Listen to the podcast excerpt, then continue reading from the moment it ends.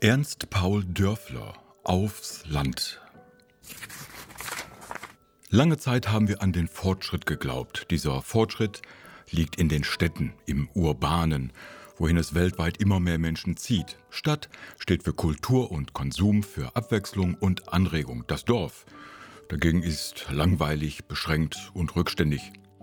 Diese Stereotypen stimmen schon lange nicht mehr. Hier auf den Feldern fahren moderne Trecker selbstständig, GPS gesteuert. Der Bauer sitzt zu Hause am Rechner und pflegt seine Statistiken über Futterzuteilung für seine Kühe und macht Videokonferenz. Und vor meiner Haustür, in dieser 2300 Seelengemeinde im Paderborner Land, liegt Glasfaser.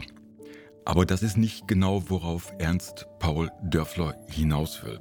Die Stadt steht auch für Enge und Verdichtung, erzwungene Nähe, Dreck, Lärm und Luftverschmutzung. Acht von zehn Kindern in der Stadt halten das Bild einer Gans für das einer Ente. Dörfler, Nomen est Omen, ist auf einem kleinen Dorf in der früheren DDR aufgewachsen.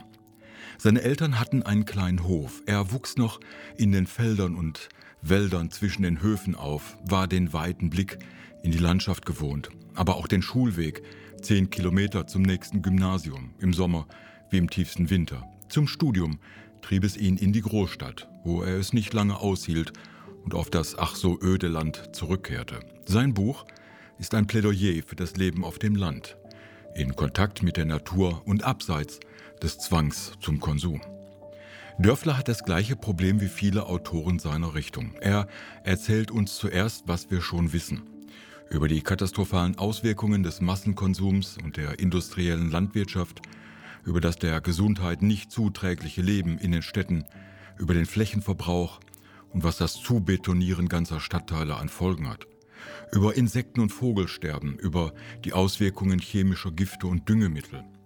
Was ihn am meisten störte, war eben die Dichte der Stadt für jemanden, der lieber in die Ferne sehen möchte, als vor Hauswände, der seinen Garten vermisste und den Kontakt zur Natur. Dieser Teil des Buches ist zwar informativ, aber keine Quelle neuer Erkenntnis.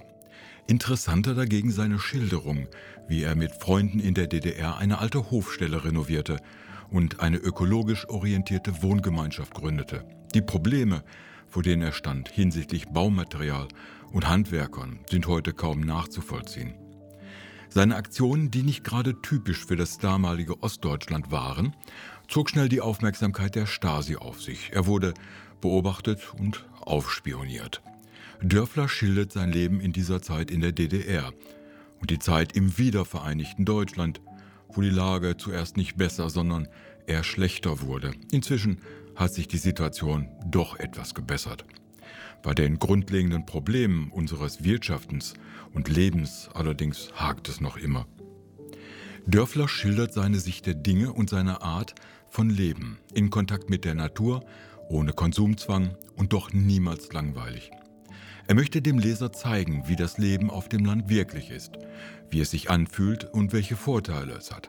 Nicht nur für die Umwelt, sondern auch für sich selbst und für seine körperliche und seelische Gesundheit, wo der Verzicht auf Kinos, Restaurants und Shoppingmeilen zu einem Gewinn an Lebensqualität und Gesundheit führt. Das liest sich interessant und unterhaltend zugleich, wenn es zum Beispiel um sein Leben in der DDR geht. Ich persönlich teile seine Sicht aufs Dorf weitgehend. Nur hat das Buch genau das gleiche Problem wie viele Bücher über Klima, Umweltschutz oder alternative Lebensformen. Es wird nur ein sehr überschaubares Publikum erreichen, das sowieso schon in solche Richtungen denkt und liest. Die Stammkunden von McDonald's, die Empfänger von täglichen Stapeln von Paketen von Amazon und Couch Potatoes will es kaum erreichen, obwohl es gerade diese Leute sind, die Dörfler gerne ansprechen möchte. So ist das Schicksal der Propheten. Es hören nur die zu, die eh der gleichen Meinung sind. Der Klappentext.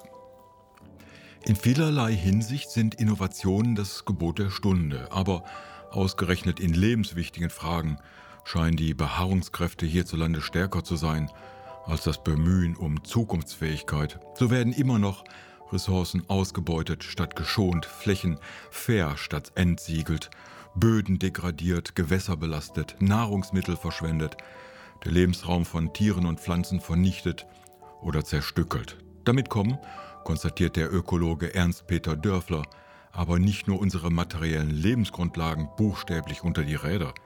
Auch die psychische und physische Gesundheit der Menschen, zumal der Jüngeren, deren Leben sich weithin zwischen Mauern, Teer und Technik abspiele, werde angegriffen. Dörfler, der sich bereits in der DDR gegen ökologische Missstände auflehnte, fordert seinerseits von Sozialromantik und Tagträumertun zu gleichermaßen klugen wie nachhaltigen, dabei zugleich menschenfreundlicheren Lebens- und Arbeitsweisen auf. Klima- und Ressourcenschutz verlangten zudem die Neujustierung von Ansprüchen und Erwartungshaltungen sowie die Bereitschaft, informierter und ganzheitlicher zu denken und zu handeln.